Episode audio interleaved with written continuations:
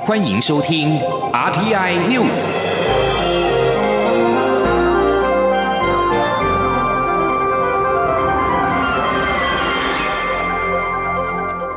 听众朋友您好，欢迎收听这节央广主播台提供给您的 R T I News，我是张顺祥。新闻一开始持续关注的是二零二零总统大选进入到倒数，蔡英文总统今天在竞选办公室的直播节目当中表示。最后阶段，他还会是按既定的节奏打这场选战，要积极凝聚所有的力量，说清楚过去的政绩跟对未来的想法，让选民对现在的执政者以及未来更具信心。请听央广记者欧阳梦平的采访报道。蔡英文总统十二号上午上竞选办公室推出的直播节目《一起吃早餐》，对于选战进入最后三十天，总统表示还是会按照既定的节奏稳扎稳打，不会放松，将在最后阶段积极集中所有力量，希望所有支持者届时都能出来投票。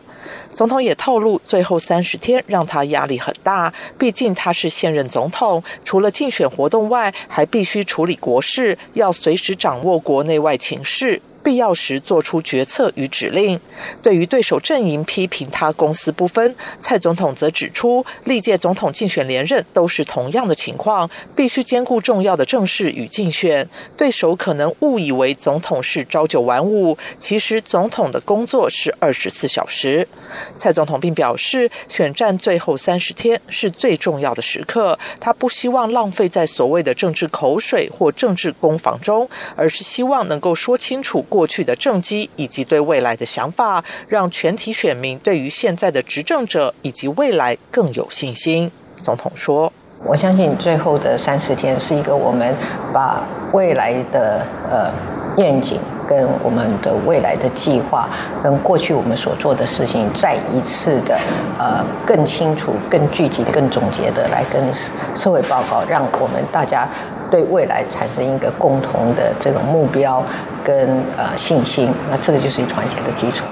对于许多支持者担心对手阵营的不实指控主导选战，总统表示，对于对手的不实讯息、指控甚至抹黑，他们都会尽全力厘清。但他也呼吁选民们以选票告诉这些人，类似铺天盖地的不实资讯或是扭曲操纵，不是一个民主国家正常的选举方式，对于选举也没有帮助。中央广播电台记者欧阳梦平在台北采访报道。对于有人担忧国民党部分区立委被提名人吴思怀，假如进入到国会，恐怕会有国安的疑虑。蔡总统表示，行政部门未来在给予相关资讯的时候，需考量国家安全。立法院也要检讨是否强化现行的法律，避免国家的机密或者是安全的相关资讯被滥用或者是流出。二零二零除了选出总统之外，还有一百一十三席的立委要选出。民进进党为了力催政党票，今天公布最新的竞选宣传片《给台湾的一封信》，强打护国会。保台湾，透过北、中、南三个不同的版本，以路过的民众接力写下给台湾的三封信。同时，影片上线时会搭配 FB 粉砖的聊天机器人，强化跟乐听众的互动，还会收到护国保台的投票指南，鼓励民众返乡投票。而在国民党方面，总统候选人韩国瑜强打的是能源政见，主张有条件的重启核四。韩正营今天上午举行记者会，批评蔡政府的能源政策错误，一年花新台币。五兆元发展再生能源，却导致了缺电危机。年轻人每年要多付新台币一万多元的电费，如果是四家之口的家庭，电费支出更多达五万元。记者杨仁祥、刘品溪的报道。有条件重启核四是国民党总统候选人韩国瑜的重要政见之一。韩国瑜多次公开说明能源政见。韩国瑜竞选办公室总发言人王浅秋十二号上午也再次举行记者会，批评蔡政府的能源政策错误，造成高电价、高缺电，拖累全民二十年。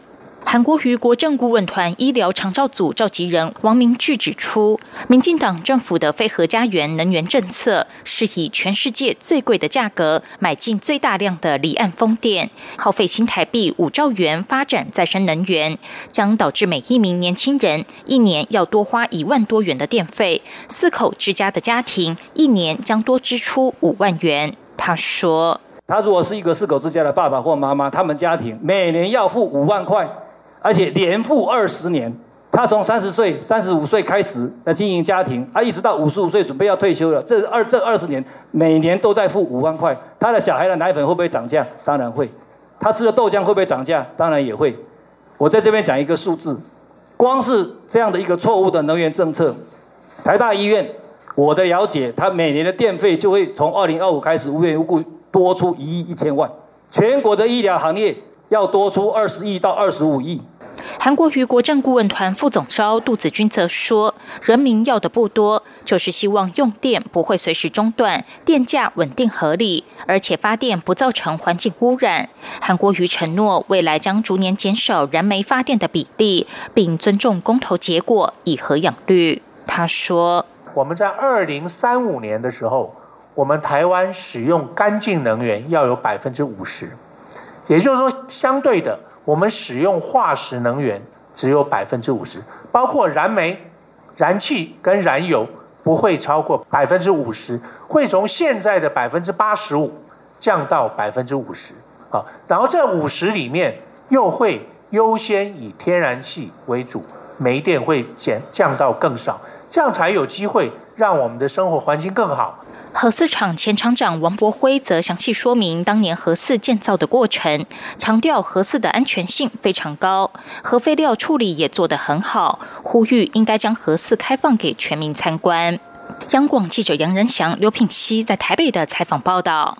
距离二零二零总统大选只剩下一个月，总统选举的电视辩论什么时候举办仍是未知数。亲民党总统候选人宋楚瑜的竞选发言人虞美人今天表示，执政党必须接受在野的监督，呼吁执政党不要拖延，针对两岸问题回应选民。只要辩论地点在地球，宋楚瑜奉陪到底。记者郑玲的报道。二零二零总统大选进入倒数一个月，不过总统选举电视辩论会要由谁举办、何时举行都未有定数。亲民党总统候选人宋楚瑜近办发言人虞美人十二号受访表示，宋楚瑜强调，作为执政党本来就应该接受在野党监督，所以不管是任何一个电视台要求做辩论，亲民党统统签字。虞美人说，但现在感觉执政党用技术性或意气用事的方法拖延辩论，感觉今年执政党都不会参加任何。的电视辩论，所以亲民党必须提出严正声明。也就是说呢，身为执政党，你必须接受在野党的监督。宋主席呢，非常愿意跟蔡英文先小姐呢做一场辩论，尤其针对两岸的问题，你一定要出来跟人民说清楚。所以，只要辩论的地点在地球，宋楚瑜先生奉陪到底。虞美人表示，尤其执政党的副总统参选人自称务实的台独工作者，将来他又有可能接任民进党二零二四之后的选举，因此民进党必须清楚交代要把台湾带向什么样的方向，必须直接进辩论会将两岸政策说明清楚，对选民才是负责任的态度。另外，虞美人也提到，本次选举民进党的媒体垄断严重，这次大选有三组候选人，但亲民党在电视媒体、电视新闻上被打压的非常严。重，因此，亲民党已经拟好抗议信，这两天就会递交国家通讯传播委员会，提出严正抗议。央广记者郑玲采访报道。台北股市这几天表现强劲，今天早盘更一举突破了一万一千八百点的大关，强涨超过了一百五十点，让外界质疑是否距离总统大选越来越近，政府在台股做多并且顾大盘表现呢？对此，金管会的主委顾立雄在立法院的财政委员会备询的时候表示，他没有任何顾大盘的动作，也没有能力，应该是全世界资金宽松流入到台北股市使然。记者陈立信报道。尽管美国总统川普威胁十五号将针对一千六百五十亿美元的中国进口货品加征关税，不过今日两国官员都表示，这并非双方达成第一阶段协议的期限。两国参与讨论的谈判代表也都指出，并没有确切的期限。由于美中双方关系没有再度恶化，美股道琼指数昨天小涨作收，亚洲主要股市包括台北股市今天早盘都以上涨之姿开出。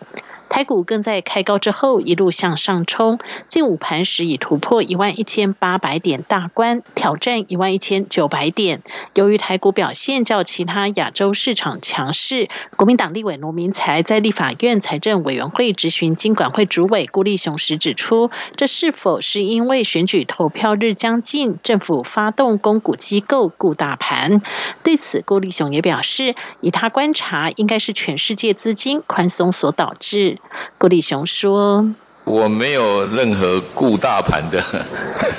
的动作，我也没有那个能力来顾大盘。市场呃能够呈现什么样子的一个状况，是大家看看的这个市场能够带给他们一个投资的利益，不管是哪样的投资策略。那我认为资金宽松嘛。”资金宽松，全世界都资金宽松，那流入到呃像一些新兴市场，那台股当然具有一个高值利率的一个特色啊。那基本面跟其他的呃交易市场，或者甚至跟债市的能够获利的表现来看，相对来讲还还还可以。另外，罗明才也质疑，近期台积电股价已突破每股三百元的价位，创下三十年来新高。这是否是因为政府为了撑住大盘表现，要求四大基金和公股银行将资金重压于全指股？对此，顾立雄也表示，以金管会掌握的情况，台积电的股价冲高，主要还是因为外资的青睐。目前台积电外资持股比重已达到百分之七十八。顾立雄也指出，外资只要了解一家公司。司且公司前景好，就会有意愿投资，但前提是包括像是财报、年报或是重大资讯都要充分揭露，且中英文并列，让外界易于掌握资讯。这样即使不是像台积电这种全职股，其他基本面还不错的传产类股，也会比较容易获得外资青睐。中央广电台记者陈玲信鸿报道。而美国联邦准备理事会宣誓利率不动，表示对美国经济充满了信心，带动了费城半指数收盘创下历史新高。台北股市早盘在台积电的创新高带动之下大涨，现在是台湾时间中午的十二点十二分，台北股市上涨了一百四十八点，指数来到了一万一千八百四十七点，成交金额暂时是一千一百一十亿元。另外，台北外汇市场新台币对美元汇率今天早盘也是。大升了一点零一角，目前新台币对美元的汇率是以三十点三四对一美元。继续把新闻焦点关注到英国的选举，魁违九十六年的十二月大选即将在十二号登场。投票时间从上午的七点，也就是台湾时间的下午三点开始，到当地时间的晚间十点，长达十五个小时。从天还没有亮，一直投到天黑，将选出全国六百五十席的下议院的席次，同时要决定下一任首相人选。结果预料将在十三号的清晨会揭晓。这也是英国从一九七四年以来，第一次在冬天举行选举。上一次在十二月举行的大选，更要追溯到一九二三年十二号。英国天气预报多是阴冷天气，伦敦地区最高温只有摄氏八度，是不是会影响到选民投票的意愿？值得观察。英国下议院大选的前夕，英国独立报独家取得了欧盟负责英国脱欧首席谈判代表巴尼耶的私下录音。他表示，脱欧贸易谈判在二零二一年前无望完成，打脸英国首相强生要完成脱欧的承诺。强生在这次的选战主打就是带领英国完成脱欧，不过欧盟官员似乎跟他有不同的想法，令强生的脱欧计划蒙上了阴影。最后提供给您是根据两名消息人士透露。美国总统川普十二号可能会和他的贸易跟经济的高层顾问来会面，商议是否要在十五号对中国近一千六百亿美元的输美消费者商品加征关税。据表示，与会的官员预料包括了美国贸易代表莱特海泽、财政部长梅努钦。一旦川普政府推动十五号的加税行动，可能会破坏美中未结束长达十七个月贸易战所进行的谈判。白宫已对是否加税考虑几个星期，并在上个月初表示，一旦美中达成第一阶段的贸易协议，渴望免去这项措措施。以上新闻由张顺祥编辑播报。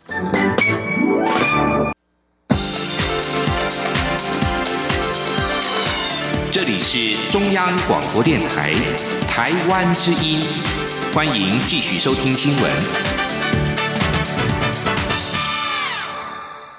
欢迎继续收听新闻，我是陈怡君。距离二零二零总统、副总统和立委选举剩下三十天，行政院长苏贞昌今天在行政院会就选务工作、选举治安等指示相关单位要做好准备。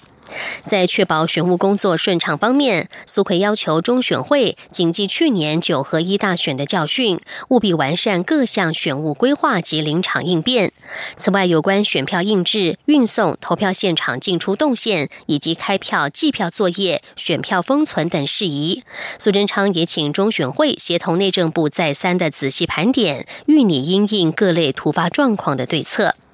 在贯彻治安维护方面，除了查查贿选及防治暴力，目前减掉扫荡地下通汇专案，查缉了汇兑总额已经超过新台币一千亿元。苏贞昌表示，贿选、地下赌盘与境外资金都是严重影响选举公平性的重要因素，请各个查查机关持续无时限、无上限及无底线侦办到底，展现政府维护选举公正公平的决心。另外，竞选活动期间，各项集会游行活动剧增，也有候选人会利用陈抗诉求来进行选举造势，甚至是滋扰政府机关。苏贞昌请各机关一切依法行政，秉持行政中立原则，应应处理。日前有多名国民党立委议员前往外交部抗议杨惠如案，并且引发肢体冲突，遭到外交部提告。针对国民党立委反控外交部长吴钊燮诬告及妨害公务一事，外交部发言人欧江安今天回应指出，尊重司法审理结果。但也强调，国民党民意代表对于外交部人员的肢体侵犯证据充足，相信司法会还给外交部同仁正义，也相信这些明代的所作所为，全国民众自有公平。记者王兆坤的报道：国民党立院党团总召曾明宗到北检按铃控告外交部长吴钊燮诬告与妨碍公务，外交部发言人欧江安回应表示，既然国民党民意代表将诉诸司法。我们尊重司法审理结果，但外交部不会容忍任何人对执行公务中的外交部文官进行言语暴力或肢体暴力，以维护文官的尊严与安全。欧江安说：“国民党籍的民意代表对于外交部基层同仁的肢体的侵犯证据充足，外交部已经提交到行政相关的警政单位进行侦查，我们也相信。”司法会还给外交部同仁正义，我们也相信委员们他们的所作所为，全国民众自有公平。欧江安指出，此案进入司法程序后，外交部相信司法机关依法调查事实，将会还给行政机关执行公务不受违法干扰的空间，这也是全民的利益与共识。外交部日前针对国民党立委及市议员在外交部的抗议活动，向警政机关告发立委与市议员对外交部基层人员施予言语及肢体暴力，严重伤害同仁的尊严，并造成其身心伤害。中央广播电台记者王兆坤台北采访报道。台湾半导体产业靠着先进制程，在全球占有重要的地位，而外界多看好全球半导体未来两年将可以再创荣景。工研院今天指出，明后年对台湾半导体来说可以说是处处有商机。不过，在中长期而言，也面临三大课题，包括中国供应链全面本土化、如何融入新兴应用衍生的新商业模式，以及美、中、欧等地地缘生态系统的逐渐成型所带来成本上扬的问题。记者谢嘉欣的报道。国际半导体产业协会最新报告预期，明年全球半导体设备市场逐渐回温，二零二一年再创历史新高。台湾方面，今年则挤下韩国，成为全球最大的半导体设备市场，明年也渴望稳居第一。对此，工研院十二号指出，从产业循环角度而言，台湾半导体最大宗的逻辑运算，今年靠着基地台、资料中心需求显现，已逐渐复苏，记忆体最晚。在明年第二季回温，再加上明年国际品牌五 G 手机问世，预期明后年前景是一片欣欣向荣。台场可说处处是商机。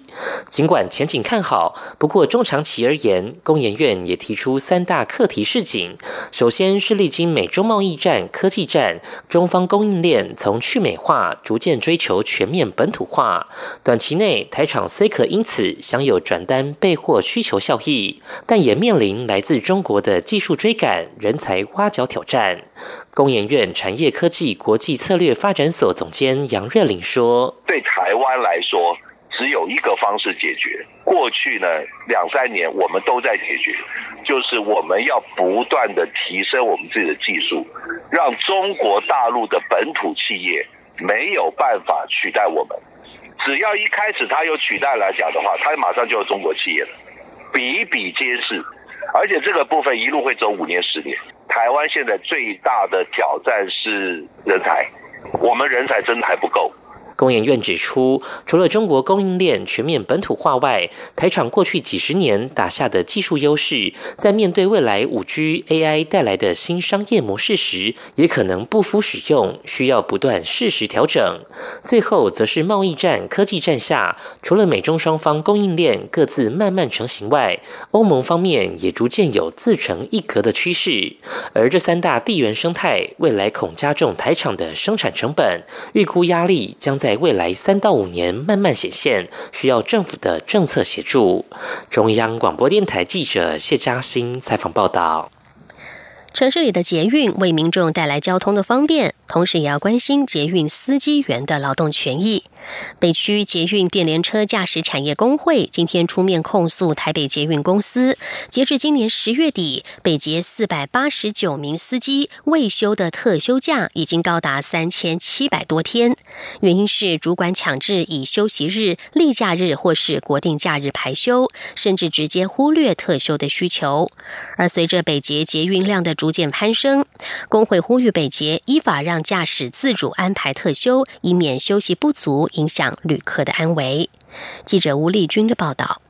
北捷电联车驾驶工会理事长陈龙正十二号率员出面控诉资方台北捷运公司，指出二零一六年劳基法修法前，北捷全体司机未休的特休假总数都低于一百天，但劳基法修法隔年，全体司机未休的特休总数就增加到一千多天。所幸二零一八年补上人力后，状况大幅改善，但二零一九年。迄今，全体司机未休的天数又暴增到三千多天。陈龙镇指出，北捷共四百八十九名司机，一年特休假总计七千七百一十五天，但截至十月底，未休天数竟高达三千七百六十三天。原因除了北捷运量节节高升外，新北市环状捷运线年底即将开通，也是一大主因。在人力吃紧下，主管便强制司机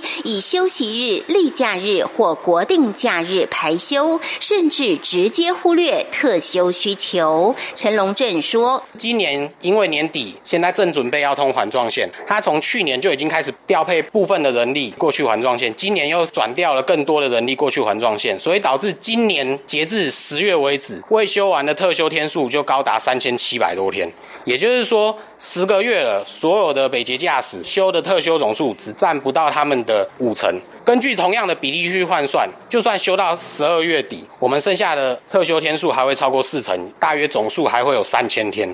工会监事李财生也表示，台北捷运每天服务两百万人次，尖峰时间班距甚至只有三分钟，每位司机需要承载的旅客也从二零一零年平均每月九万六千多人次，到今年。十月底已高达十一万九千五百八十人次。未来新北环状线开通后，乘客数势必持续攀升，司机员除了必须处理更多旅客的疑难杂症，休息时间也变得更加破碎。除了用餐时间只有三十六分钟，中场休息时间也只有十五分钟，而且这个时间还包括上下车、出入月台，往往最后司机只剩上厕所及喝水的时间，连用餐后便当都来不及洗。眼见年节将至，工会特别呼吁资方北捷补足人力，并依劳基法让驾驶自主安排特休，以免司机休息不足，影响旅客安危。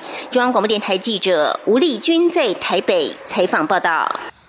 继续来关心的是医疗科技的创新运用。中华民国眼科医学会今天举行第六十届年会，并且发表可以在眼科手术过程当中进行验光、眼球定位的即时测量科技，借此展现台湾眼科也往精准医疗趋势发展。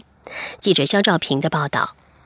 中华民国眼科医学会十二号举行第六十届年会，并展示结合大数据以及影像科技应用的术中即时测量科技，希望运用医疗科技提高眼科手术的精准度。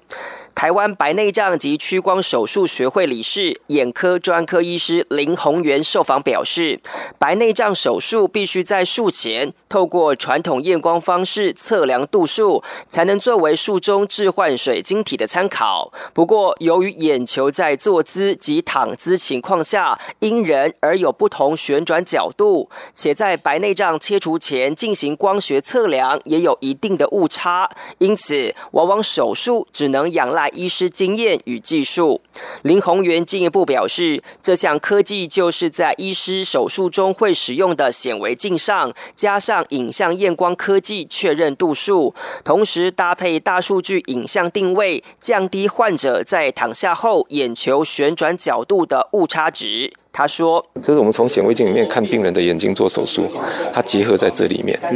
除了这个验这个度数之外，它还结合了一个它前一代的叫做定位系统。它会在手术前先立着拍病人的眼睛状况，然后当他虽然躺下去了，它有旋转，他会用刚刚所拍的那个生物特征来抓。”虽然有医疗科技辅助医师手术，不过林宏源还是提醒，长时间近距离使用电脑、手机，除了伤害视力外，也可能会提早出现视网膜跟黄斑部病变。除了避免少用外，也要慎选防蓝光的保护设备。他说：“我要阻挡蓝蓝光，我就必须要用黄色的。但是黄色，如果你的颜色加的太深的时候，你又会造成另外一个问题。”大脑都有时候适应上都会有问题，你不要影响到我刚才讲的这些颜色的问题、大脑的问题的话，一般来讲大概只能做到抗百分之二十五的蓝光。医师建议每半小时近距离使用眼睛就应休息五分钟，可以透过看远让肌肉放松或闭目养神，千万别在休息时间又划手机。中央广播电台记者肖兆平采访报道。国际消息：号召全球对抗气候变迁的瑞典少女桑伯格，十一号获得了二零一九年《时代》杂志风云人物。《时代》杂志总编辑费森塔尔表示，他体现了年轻人的行动主义。杂志编辑费森塔尔说：“他成为了地球今年最重大议题的最大发声者。他本来默默无闻，却带起了一场全球运动。”他体现年轻人的行动主义。在十四个月前，他还一个人拿手写的标语抗议。现在，他率领全球一百五十个国家的好几百万人，代表地球行动。而且，他真的是今年这项议题从后台要向中心的推荐关键的推手。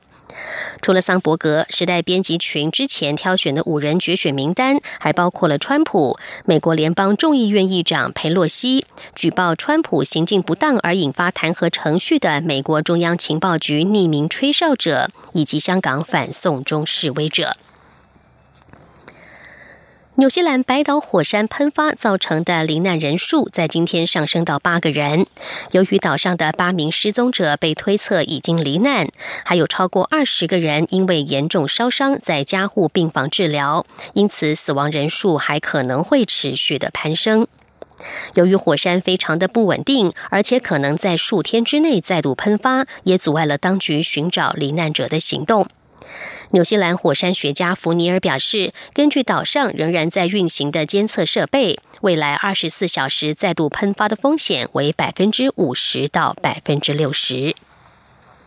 以上 T I News 由陈义军编辑播报，谢谢收听，这里是中央广播电台台湾之音。